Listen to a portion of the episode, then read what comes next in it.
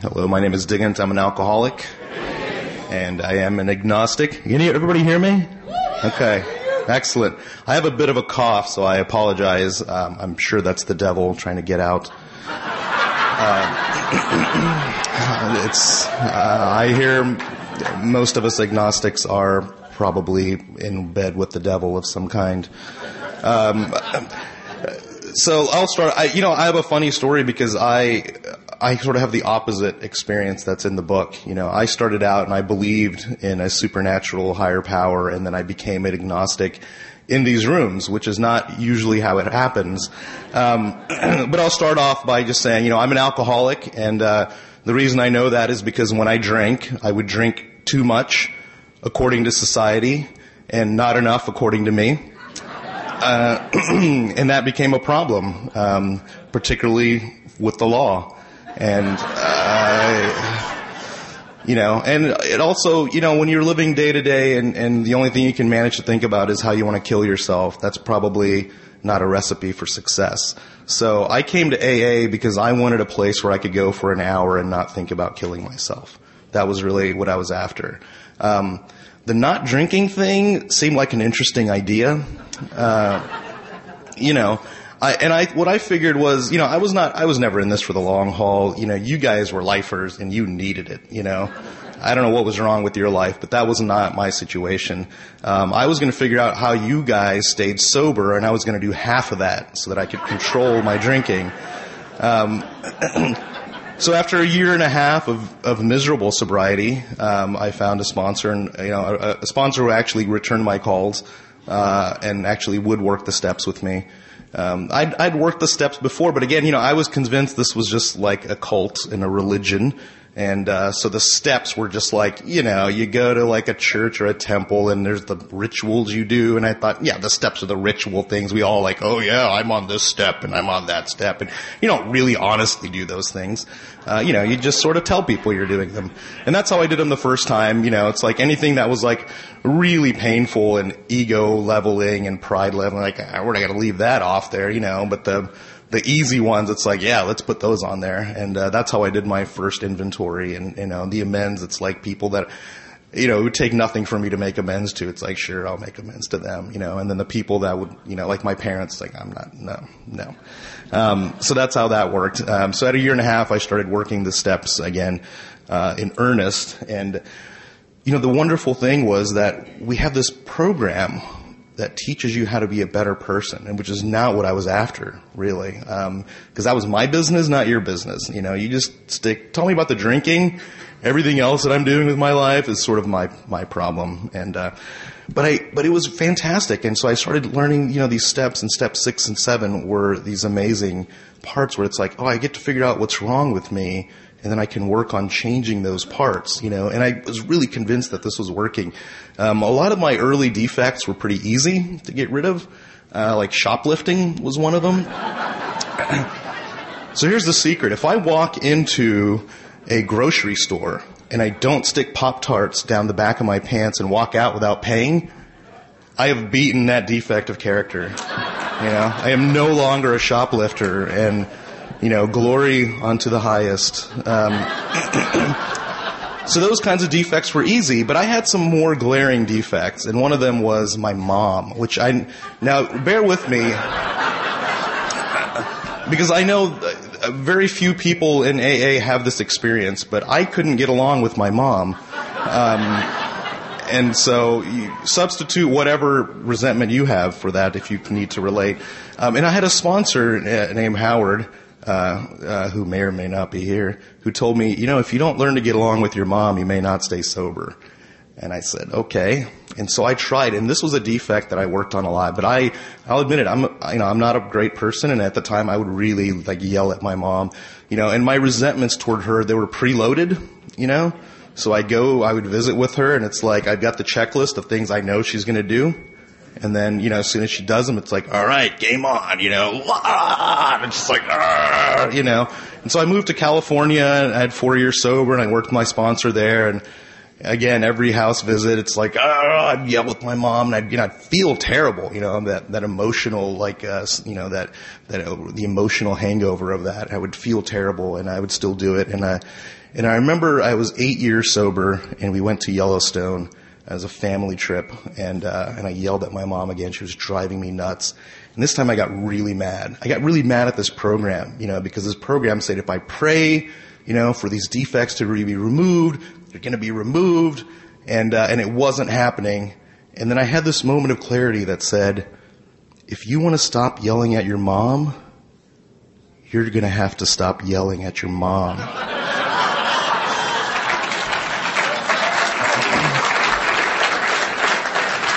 Yeah. And so what I realized was when I was praying to this supernatural higher power uh, for this defect to be removed, what I was saying is, I'm not going to do anything about this. But if I wake up tomorrow and some supernatural force has made me not yell at my mom, I'll take that as a win, you know? Like, and that's how I lived my life. It's like I had all these defects and I was willing to pray to something supernatural to fix me and that would be great, you know? Uh, but that's not how it worked in my experience. And I looked at the 12 and 12 and, you know, even Bill, when he went back to 6 and 7 said, well, you know, God doesn't render us white as snow without our cooperation. And so I said, well, what does that mean? And so, so this really kind of made me start to question whether I believed in a supernatural higher power or not. Uh, and then I started to feel like a fraud because I was going to meetings and they tell us, you know, you have to have a God. It's a higher power of your understanding, but most people, they're talking about something supernatural. Um, and I didn't feel like I belonged in these rooms. But the funny thing is there's a, like a million of us that all feel like we don't belong because we think the same way. You know, that we're not really sure about a supernatural higher power. But I thought, okay, is, does this program, can this program work as a, uh, sorry, I'm trying to look at my time here. I'm oh, good, I'm good. All right. There's a lot more of me. Hang in there. Um, So I thought, okay, let's put this to the test. What could be a, a, form of a higher power that I would that I would work? And it, you know, again, it's not to say that it isn't a supernatural. Maybe there is. Maybe I'm just too dumb to understand it. I'll give you that. I need something simple, you know. So it's like, okay, what's a simpler version? I've heard people say things like, well, you know, a doorknob can be your higher power, you know. When I was in high school, my dad and I were changing the doorknob in my bedroom and it, the size wasn't right and I got locked in the bedroom and it did not take much for me to take a screwdriver and dismantle that doorknob. So I went to battle with the doorknob and I won. That is not a higher power for me. Uh, thank you. I have defeated the god of the doorknob. And so I thought, okay, so what else is there? And so now here people talk about like, well, there's a group of drunks is my God, you know, this program is my God. And I said, okay, but does that work? Like, I mean, if you read through the steps, can you really substitute this program everywhere it says God or higher power? And so I started thinking about that. And the interesting thing was, the more I thought about it, the more the program actually made sense to me. And I was like, oh wow, okay. Because before I had what I will call the, uh, the metaphysical buffer, where there was this whole metaphysical layer of uncertainty, and I love to hang out in that, you know. It's like, am I willing to change something? Yeah, I'm willing, and I'm praying and the vibes. I want, I want to touch the vibes to make me change. And, you know, and it's all this stuff. And then when I'm not changing and it's like, well, maybe I need to pray to be willing, to be willing, to be willing. And, you know, and maybe that's what it is. That's, that's like, you know, slowing me down. And, and, and then, and it's like, and I was like, okay, so now let's substitute willingness. Let's say, okay, now this program is my God. This program is my higher power all of a sudden everything kind of collapses in a scary way too, uh, because I'll explain here. This is a program of action, right? So then when I go, okay, I have this defect of character, am I willing to change? I'm basically saying, am I now making a commitment to take action? No, not, not really. Uh, you know, and that's and you know, but that's the lovingness of this program is that I can be honest and say, oh, okay, here's a defect of character. I hate it, but I'm not at that point where I'm going to take a different action, which to me gives me way more hope than feeling that hopelessness of saying, I've been praying forever and it doesn't change. Why doesn't I, why don't I change? And now I can go, all right, I think I'm miserable enough today that I'm going to do something different. You know? Um, and and so that kind of like loss of that metaphysical uncertainty uh, made my program way more grounded you know? And so now in the last you know five years so i'm 13 years sober uh, and uh, it's been it's been incredible because anytime i have a question about how i'm supposed to live i'm not a perfect person. I'm only up to 98% um, but anytime i'm on that 2% of horribleness uh, if I want, the answers are much clearer. You know, if I want, the answers are much clearer. You know, so I'm at work. You know, I work with you know somebody who's an idiot, and uh, it's my job as the one who with such a high IQ. I do have a high IQ. I don't know if I'd mentioned that. Um, I was never tested because when you're this smart, you don't need the test. Know, it's just uh, uh, because I'm either going to find out I'm right or I'm going to find out I'm wrong. And I definitely don't want to know I'm wrong. Um, you know, but as that person, you know, who's got all the right answers, you know, at work, you know, if there's a guy I don't like and I think, God, I got to point out to people what, you know, this guy's an idiot, you know, it's my job to do these things, right? Before I could really like convince myself that this is the right thing to do, you know? And then when I calm down and I ask my higher power, which is this program, what should I do? It becomes pretty obvious that I'm talking about character assassination.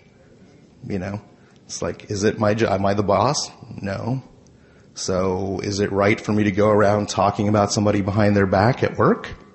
No. Then I guess I'm not going to do that. Okay. And half the times I won't. So, you know. Because this is a program of progress, not perfection. And I'm worried about becoming perfect too fast because I don't, I got to leave myself room to grow, you know.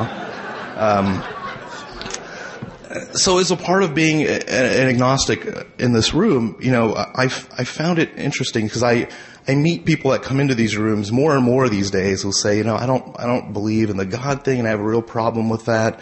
And, uh, and it's been wonderful for me to go up to people and say, hey, you know, you belong here. Trust me. It's not, you know, just like I thought it was a, I was pretty sure it was a cult when I came in, but I was desperate enough to stay anyway.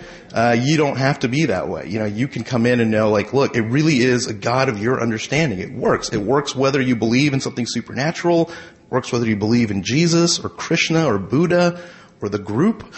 You know, it's it's fascinating and and and there's and it's in the program itself that says that this works right? It says god could and would if he were sought right? And so my pro my my idea of a higher power has always been changing because i've always been trying to seek and figure it out you know? It never says that we find him right? I'm always worried about the people that have found god you know? It's it's the ones that are seeking that go yeah my idea is kind of like this and that's like i love that you know? I, I feel more comfortable with that. So so that's how I uh, ended up here because I, uh, you know, I got sober and and this program gave me something that I've always after, you know, which was a better life. You know, it's not what I wanted, but it was it was something that I I I was glad to be given, you know, and uh, living this program as an agnostic person, it's a fantastic experience for me. It's a fantastic experience because I can connect with everybody and no matter what their belief in a higher power is, because my program is like rooted in just the action of the steps, I can work with anybody. You know, I can work with anybody and, and that to me is when I began to realize like that is the spirituality of this program. This is a spiritual program.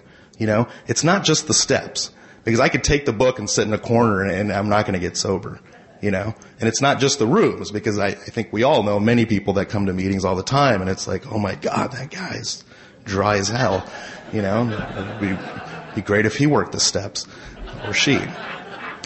I don't say those things because I don't judge other people, but I'm sure you guys do. Um, you know, so but it's these things together, right? It's these, it's all these things together. You know, I, I go to a meeting, you know, I pick a sponsor, I work the steps with him. You know, it's not me by myself deciding I know what I need to do, right? An agnostic person doesn't think he is God, right? I don't think that. I think it's me working with somebody else who can, who can kind of reflect on what I'm thinking and what I'm doing and give me guidance in the steps the way that he or she did the steps, you know, and I can do that to others. It's all of us working together, you know, with this program is that to me is way more awesome and way more spiritual than anything I can imagine. You know, I mean, we're here on the 80th anniversary of AA. We're an organization of what, a hundred million drunk people keeping it going. That's amazing. I could barely keep my own life going alone. You know, and the idea that when a bunch of people with unmanageable lives can get together and we can form a successful organization, that, that's a very spiritual thing, you know. So, so that's my message to you today. Uh, I, I, was really glad to see um, there's some posters up here I want to mention about WAFTI, I want to say. It's the We Agnostics and Atheists and Free Thinkers uh, groups of AA. You know, like we're we're growing we're growing uh, population of people, and uh, you know, I feel like I don't have to feel ashamed about what my version of a higher power is when I'm in a meeting, just like nobody else has to feel ashamed of what their version of a higher power is. It works because we're together. You know, it works because each and every one of you here has the same problem I do, which is a problem with drinking. You know, and each of us have the same solution, which is this program. And how cool is that? Thank you.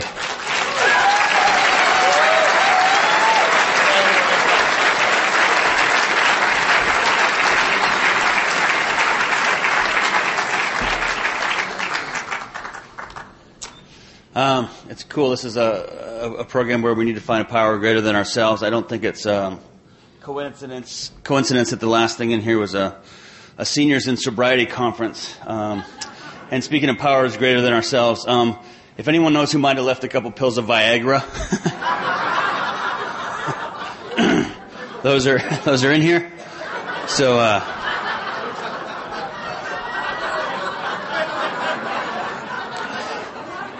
I saw your hand back there, and you can, if you can identify those, make sure they're yours. Um, there's a sense of humor in here. And I think it's ironic that, uh, um, um, you know, we all feel alone and, and, unique and stuff, and there's a room full of people here. And, and there was a room full of people last night that uh, something was going on in there. There was a, there was energy, there was a power greater than myself. So I'm glad to be here. And next, um, the aptly named Big Mike from Sayville, New York.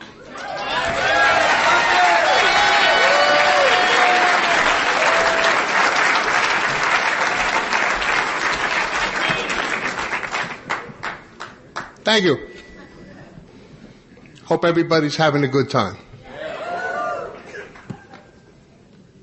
I'm a drunk.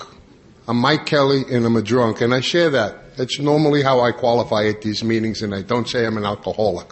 Cause I'm not sure if I am. But I know I'm a drunk. And, and I still have a bit of in me, you know? And I love it when people come up to you and say, you shouldn't say that. And I said, well, how do you know what I should say? A lot of people know what other people should be doing in this fellowship.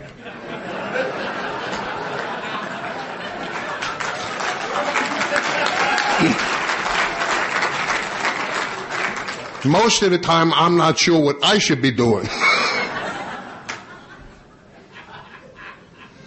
I'll tell you a little bit about my life. Uh, this is about agnosticism, but I, I, I grew up on Long Island. I knew from the time I was three I was going to be a pipe fitter, steam fitter in a union in New York. Never applied myself in school. Did well in sports. Had a blast. And uh, the first day on the job, I, I got we they have a shanty where you change your clothes, and there was guys at seven o'clock in the morning popping tins, and uh, I said, wow, these guys are sick. And it took me three months to be sick.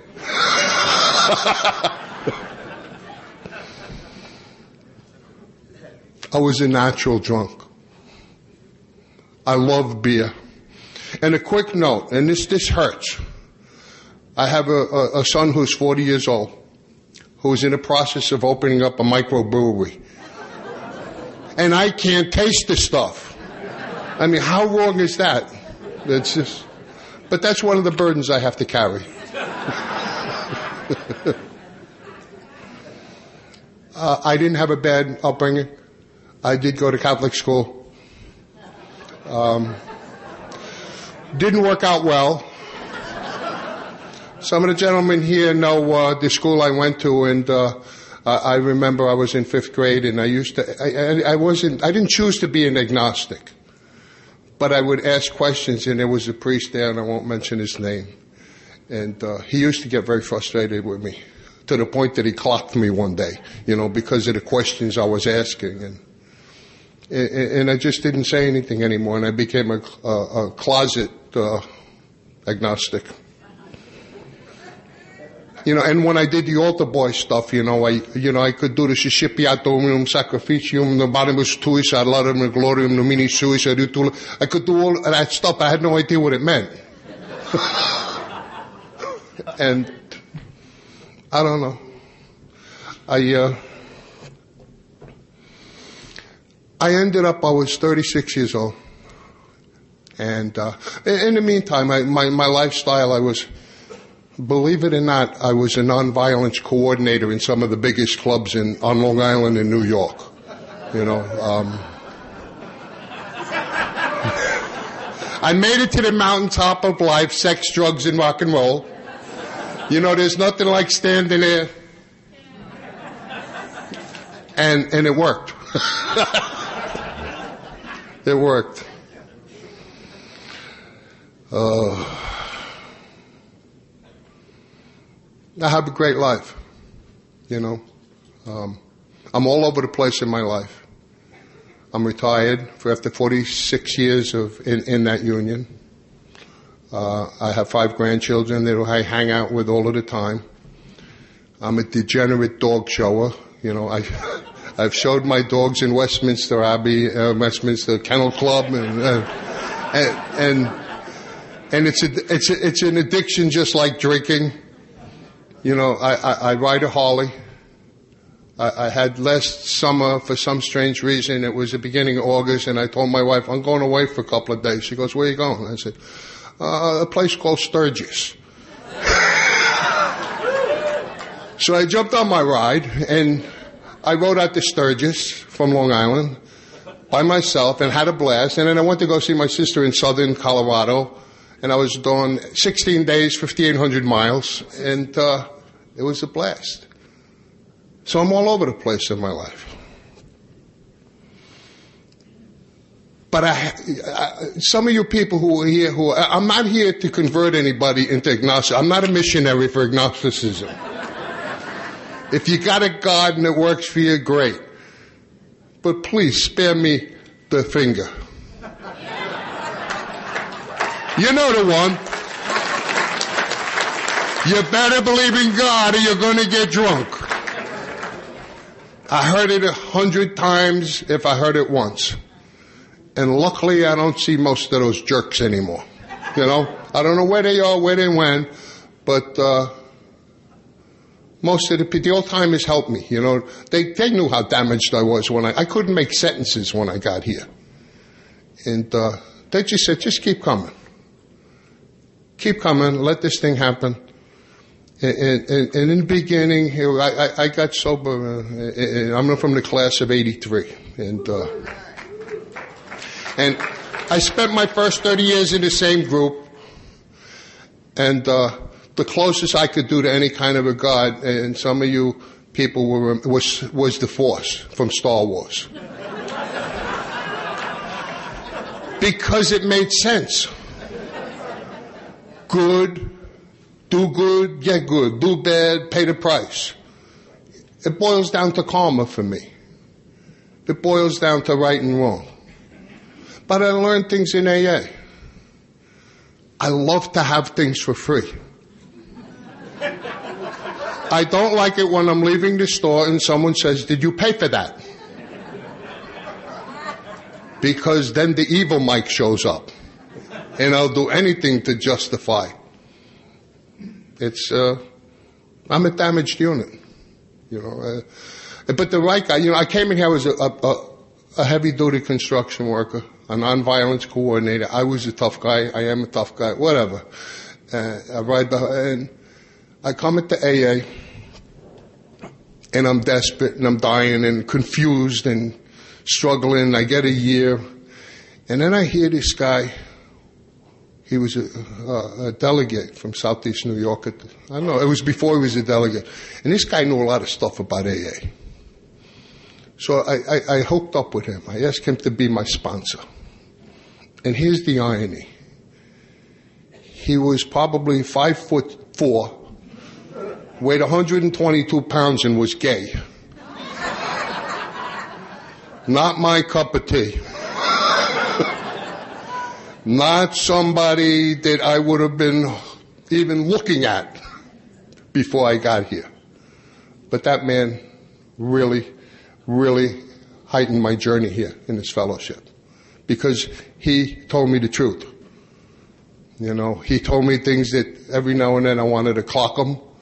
Um, uh, I, I, I, had missed his group for a couple of weeks, and I, I show up there, and and uh, he says, "You know what everybody was saying when you weren't here, you know." And I go, ding, this thing starts going before I throw a punch, and it's going ding ding, and I know what I'm going to do and what I'm going to, who I'm going to get after the meeting. In, in like three seconds, it all runs through my head. And I said, uh, no, no, what did I say that I wasn't here? He, he said, absolutely nothing. They didn't even know you weren't here.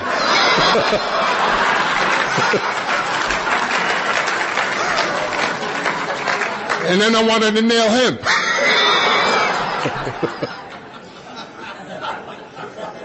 Linda, you know who I'm talking about. you know, he would say stuff, you know, to, to, to get my attention. You know, he, uh, I'm coming in there and I'm expounding on, oh, people say I keep this real simple and how good I'm doing. And I'm telling him that. And, and he just looks and he rears back a little and he says, Mike, you must have a tremendous amount of humility. And I think, finally, I'm getting the recognition. and then he says, because you haven't used any yet.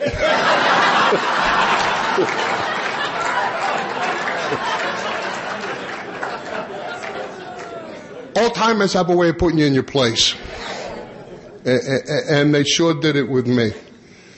And as much as, you know, there were a few people who along this trip and journey, uh, I just, uh, I'm forever, forever indebted to them for having the courage to tell me the truth. I mean, it took me about eight months before I stopped bringing weapons to meetings, you know, and, you know. Uh, and I didn't need weapons, but you know, you can never tell. And I didn't have like the ones with numbers on them. you know, the people I hung around with, we didn't want numbers on anything we carried. The journey's been great. I, uh, I, I, never tried to swing anybody to turn the corner and become an agnostic like all the people have tried to get me to turn the corner and believe in God. I love the big book. I love the 12 and 12. And after being sober for about 10 or 15 years, I realized why Bill, I believe, put out the 12 and 12. He wanted to introduce the traditions of this fellowship to us but I think more importantly, what he did in the, in the 12 and 12 was he, he allowed agnostics to be a part of this fellowship. You know? Somebody pointed out to me in that second step in the 12 and 12 where it says you do, and AA does not demand that you have to believe in anything. And the hoop you have to jump through is a lot bigger than it may be, may appear. You know, uh, I use AA as a power greater than myself, and that's my higher power.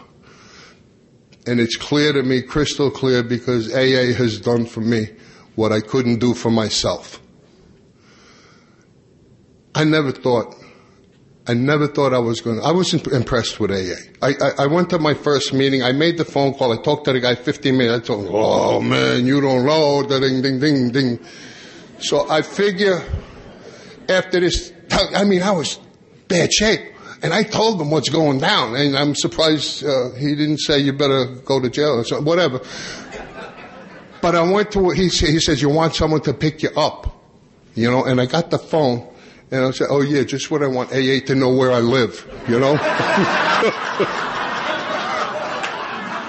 and, uh, I said, no, I, I, I got a car. I can get there, you know.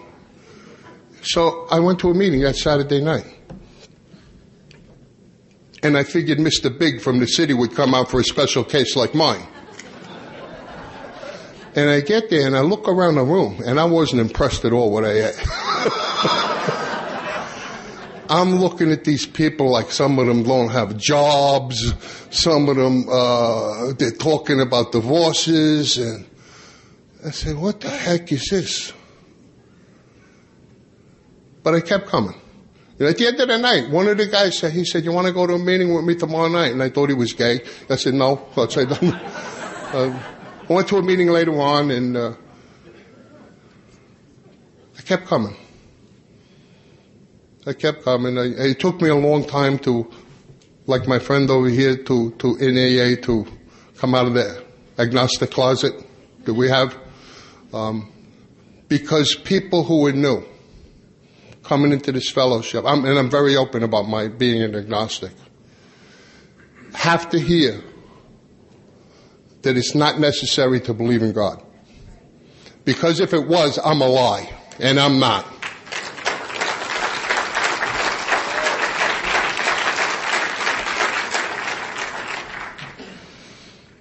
I don't know if anybody was at the Minneapolis uh, convention and attended the uh, agnostic workshop, but I did. And I've shared this story a hundred times or more over the years. The third speaker, I really love this story. Really good. He was from the Bronx and he had moved to Florida, and he was sober a while, well, a long while at the time.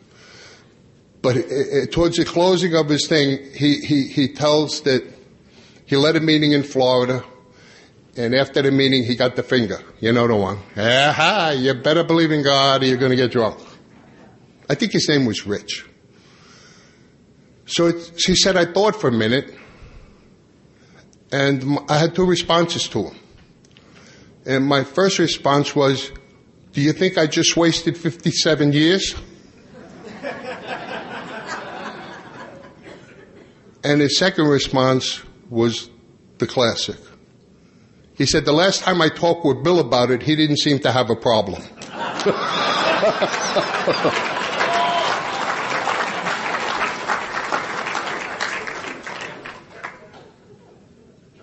And I got chills and I started crying when I heard that and I almost still cry when I think about how, how that impacted my life and my freedom to be in his fellowship. As somebody may be different from, and I'm not unique and I'm not different. My beliefs may be different. But there aren't two people in this fellowship who experience the 12 steps the same. Although they are the same, we all have our own little takes on them. And for me, myself, AA is that power greater than myself, as I said before, because it's, uh, it's done for me what I couldn't do for myself. And I love sharing that story because people have to hear, you know, you don't have to bring a cross or a silver stake to stab in people like me's hearts, you know, because, because you don't agree with us. But yet the newcomer must know that you can come here. If you believe in the force, if you believe in karma, no matter what. Kind of my proof along the way is I got to tell you about Catherine. A good friend of mine, Mike O'Shea, he's gone now, sober a long time. He used to sponsor a woman named Catherine. He moved to Florida and he put her on me. And I said, Catherine, I can't sponsor you because uh, men with the men, women with the women. And she, what happened was she was an ex-nun. So I sponsored this ex-nun for 12 years until she passed away. And there's a message there. You know, and she was sober, I think, about eight years longer than I was. But she understood this is about spirituality. Always was, always will be. And I got a little story. Special one for me. Nine years ago, this girl comes into my group and she's a wreck. She's got a beret on, she's got a lumberjack shirt, and she's riding a skateboard. And she had all the attitudes in the world. And we became, we, she came in, she sat next to me, and blah, she's confused, and said, just come back, sit here next week. And she come back next week. And she come back the next week. And she come, and then like after a month she says, you know, all these people are telling me to do all these things. I said, don't worry about nothing. You come back, sit here, we're gonna be fine. Her parents wanted to go to FIT in the city, Fashion Institute. She tells me I don't want to go. I said, don't go. she ended up, she used to teach sailing in, in, in my town. And uh, I said, you like sailing, you like boats, do something with it. About five months later, she goes, I'm not going to FIT, I'm going to a shipbuilding school in Maine. I said, cool. she goes up to Maine uh, does two years of shipbuilding school. She gets out, she's got a captain's license and an engineering, all the stuff you, do you gotta get. And, and, meanwhile, like I call her my AA daughter, she says I'm my AA father. And we're, we're, we're kind of close. It's, it's good stuff. It's good AA stuff. But she was in St. Martin all last year doing all this stuff with uh, chartering boats on a 108 foot sailing yacht. And uh, the boss said he wanted to sail in the Black Sea. She went across the ocean to the Black Sea. And a couple of weeks ago, I got a message from her. I'm coming to Atlanta. I'd like to hear you speak. And she flew in Wednesday from Romania. Meg, say hello.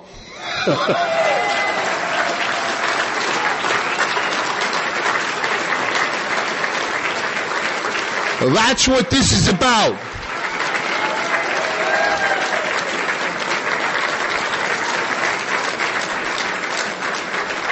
That's my AA daughter.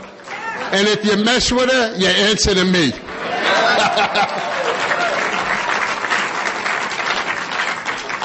and I like, I have to, I shared that story probably 20 times in the last few days, and a lot of people said, I want to meet Meg, I want to meet Meg. Well, she's here, and everybody can get to say hello. And if you look at her stupid little thing over here, it says transient sailor. no location. But life is good. And I'd like to thank you all and have a great convention. I hope we enjoy ourselves as much tonight as we did last night. Thank you.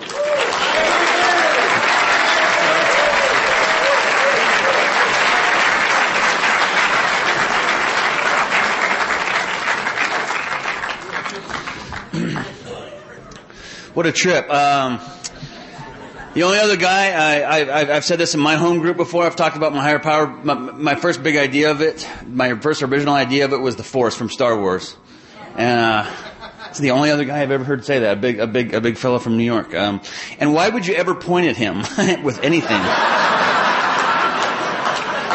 Keep that in mind when you're getting all gaudy with someone, pointing at Big Mike. All right. Our next speaker is Jeff Y. from Cleveland Heights, Ohio. Oh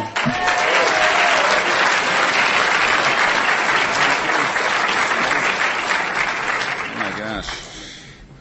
I'm going to clear the decks here. In case I start gesticulating wildly. My friends know me better than that. Hi, everybody. My name is Jeff. You're I'm an alcoholic. Sorry, Jeff.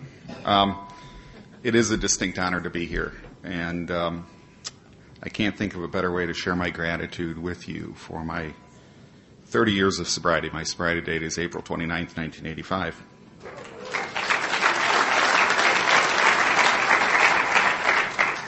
Our, our topic of we agnostics came as a, well, it came as a first as a surprise and then as a pleasant surprise when I received a loving invitation from our general service office. Um, it's always hard filling the bottom of the ticket. And, you know, these, these three are uh, a hard, three hard acts to follow. Um, today I'm going to share some of my own experience, uh, but I'll also refer to our conference approved literature and some of the writings of Bill and what others have shared recently on us with this subject. And I, I gotta say that when I first got this assignment and it was one of these sort of, okay, we need an extra person, just give it to a past delegate. He's supposed to be able to talk on anything because we know everything.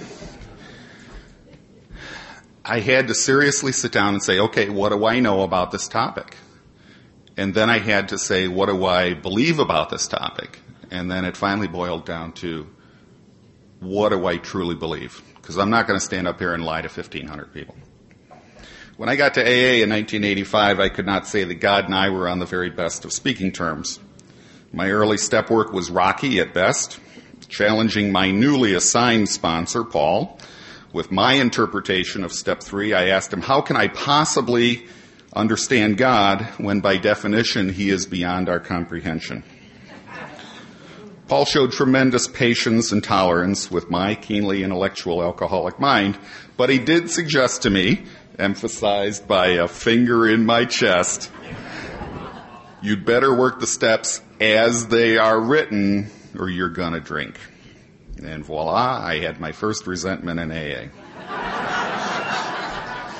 Paul probably did me a tremendous favor because he gave me a reason to keep coming back just to show that son of a bitch that I.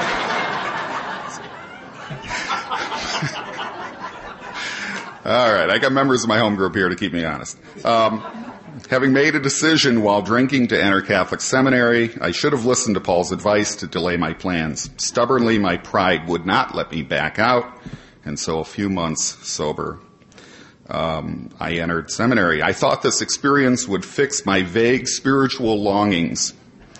That same desire for spiritual release that Carl Jung talks about and wrote about and the same referenced at the low point of Dr. Jellinek's chart of the progression of our alcoholic disease.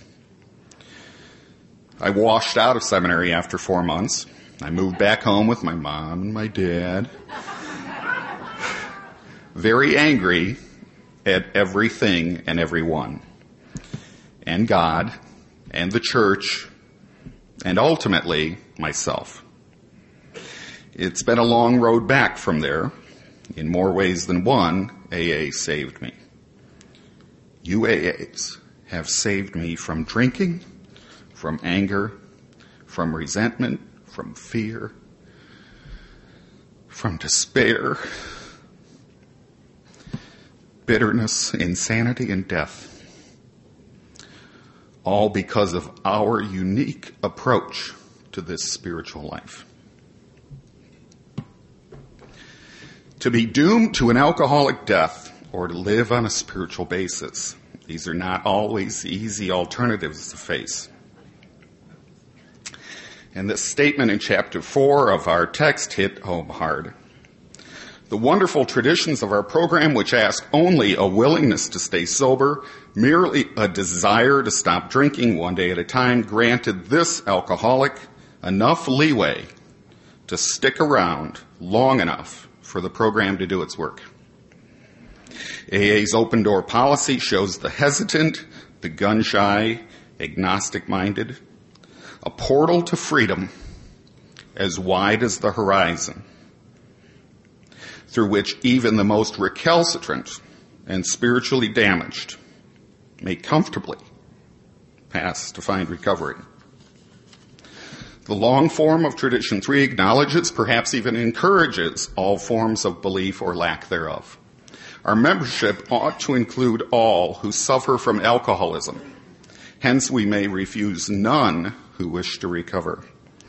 Nor ought AA membership ever depend upon money or conformity any two or three alcoholics get together for sobriety may call themselves an AA group, provided that as a group they have no other affiliation.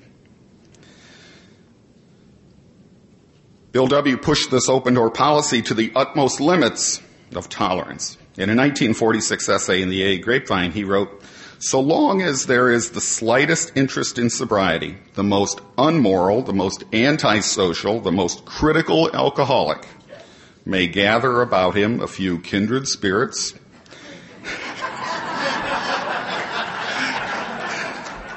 and announce to us that a new Alcoholics Anonymous group has been formed.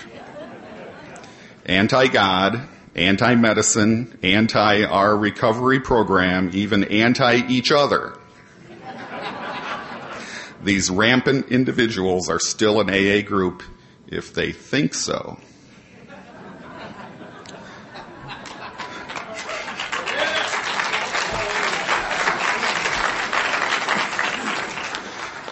Despite a religious upbringing, or perhaps because of it, my alcoholic mind erected a wall between me and belief in any capitalized higher power. Bill claims in our basic text that about, about half of our original fellowship were of exactly that same type, who feels he is an atheist or agnostic. I was in good company at last, with drunks like me who understood how I struggled. I was struggling over the God angle. When I began to really carefully read the big book, I was surprised. Bill W. relates that Ebby suggested to him, why don't you choose your own conception of God? This must have been very radical theology among the Oxford groupers who were trying to recreate first century Christianity.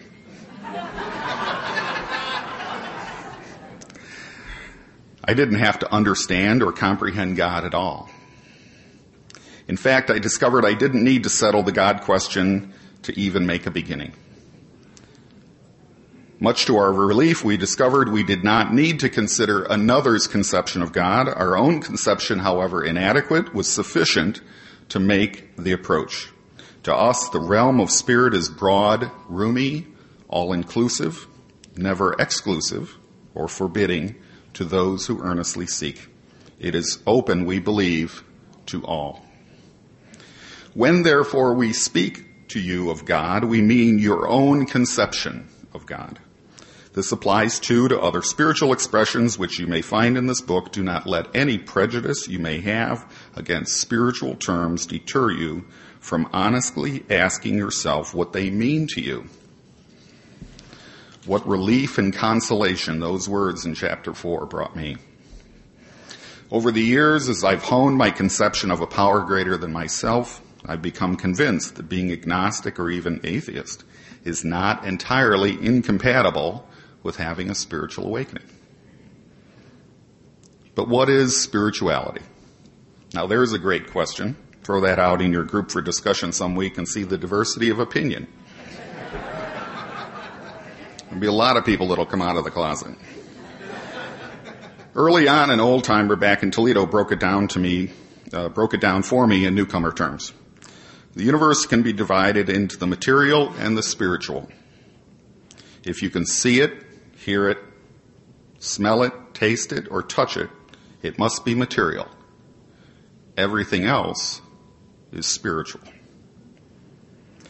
Probably an oversimplification, but it opened the mind of this belligerent drunk to differentiate the religious from the spiritual. Honesty, open-mindedness, and willingness are all we need to make a start. Working the steps with the tentative acknowledgement of some power other than my own, self-will leveraged a willingness to be willing to believe. Thirty years later, I know that I don't need religious faith because I have firsthand experience. I see others getting and staying sober around me, and I know that I can do the same. It works. It really does. Just for today, it's not that I don't know what I believe. Rather, I believe that I don't know. I heard an, excuse me, I heard a newcomer comment on his spiritual journey recently at my home group. He said, the more I define God, the more I take power away from Him. And that sums up my approach to a power greater than myself too. I ought not put God in a box, for that would only limit the power. Step 11 reminds us that we ask only for knowledge and power.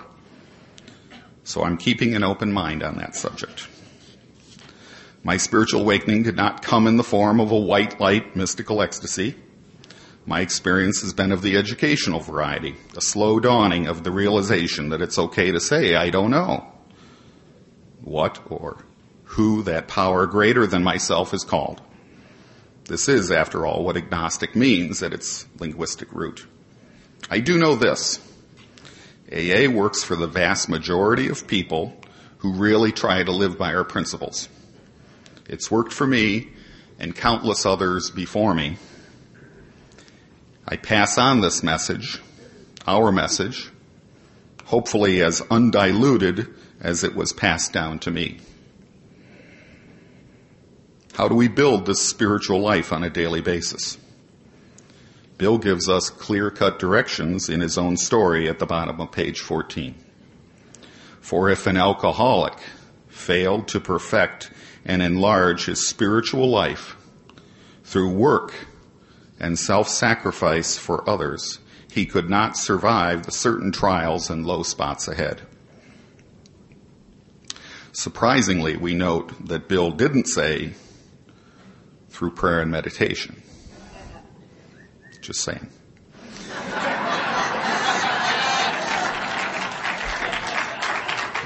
through work and self-sacrifice for others. Earlier this year, the Pew Research Group released its findings that the fastest growing choice among survey respondents to their question of religion is none. And I'd like to quote very briefly from the study. 11% of the silent generation, that is that of AA's founders, 11% of that generation were nones, while 17% of baby boomers, 23% of Gen Xers, and 35% of millennials don't buy in to AA's assertion that God could and would if he were sought. Free thinking, agnostic, and atheist AA members are now saying to their theistic fellows, we once thought like you too.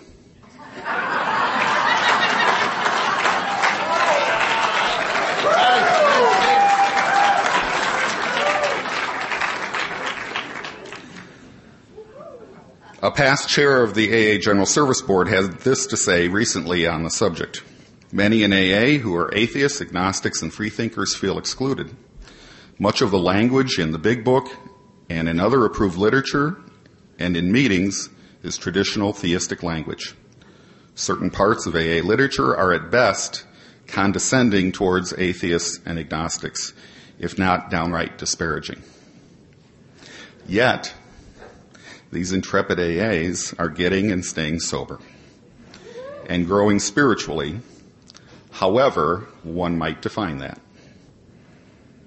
He continues, the power of AA is greater than any individual person. It makes the impossible possible.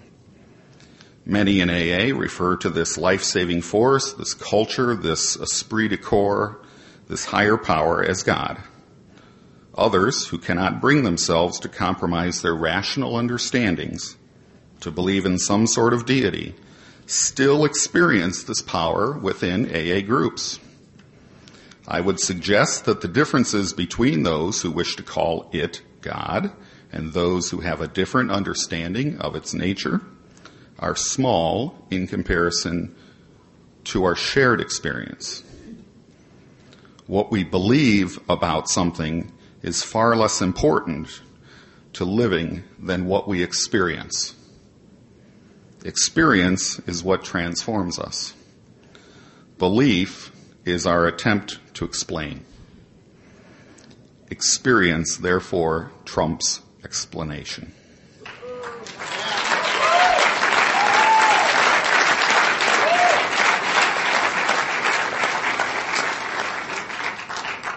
Now, I don't come here today to beat the drum for a separate agnostic, atheist, and free-thinking AA. Rather, I recognize that this brings us a new challenge in AA. Just as many groups now somewhat tolerate drug talk, Can we now find the same tolerance for our free thinking brothers and sisters? Can we in fact rise beyond tolerance to a loving acceptance rather than mere grudging resignation? Recently departed historian Ernie Kurtz left us this message. Whenever wherever one alcoholic meets another alcoholic and sees in that person first and foremost not that he or she is male or female or black or white or Christian, Buddhist, Jew or atheist or gay or straight or whatever, but sees that he or she is alcoholic and that therefore both of them need each other. There will continue to be not only an Alcoholics Anonymous, but there will be the Alcoholics Anonymous that you and I love so much and respect so deeply. Finally, I'll close with what Bill Wilson wrote in the, 19, the uh, July 1965 Grapevine. Newcomers are approaching AA at the rate of tens of thousands yearly.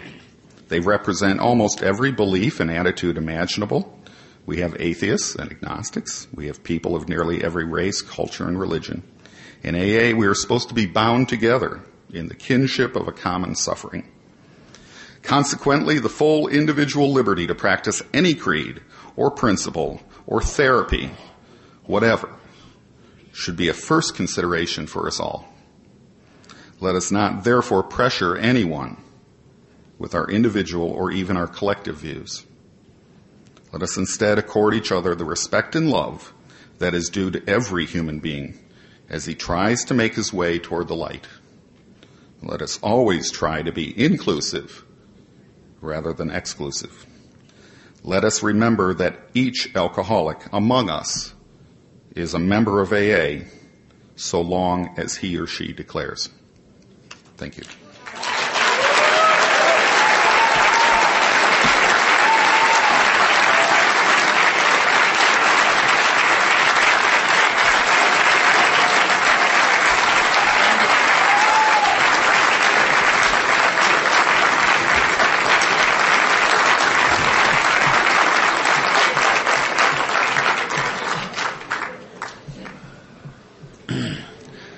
I don't know how all this um, serious talk about God and agnosticism, etc., became so fun, but it's uh, it's kind of a shame. Um, sorry, sorry about that. Those of you who are expecting something different. Um, uh, round of applause again for our speakers, Diggins, Big Mike, and Jeff Y.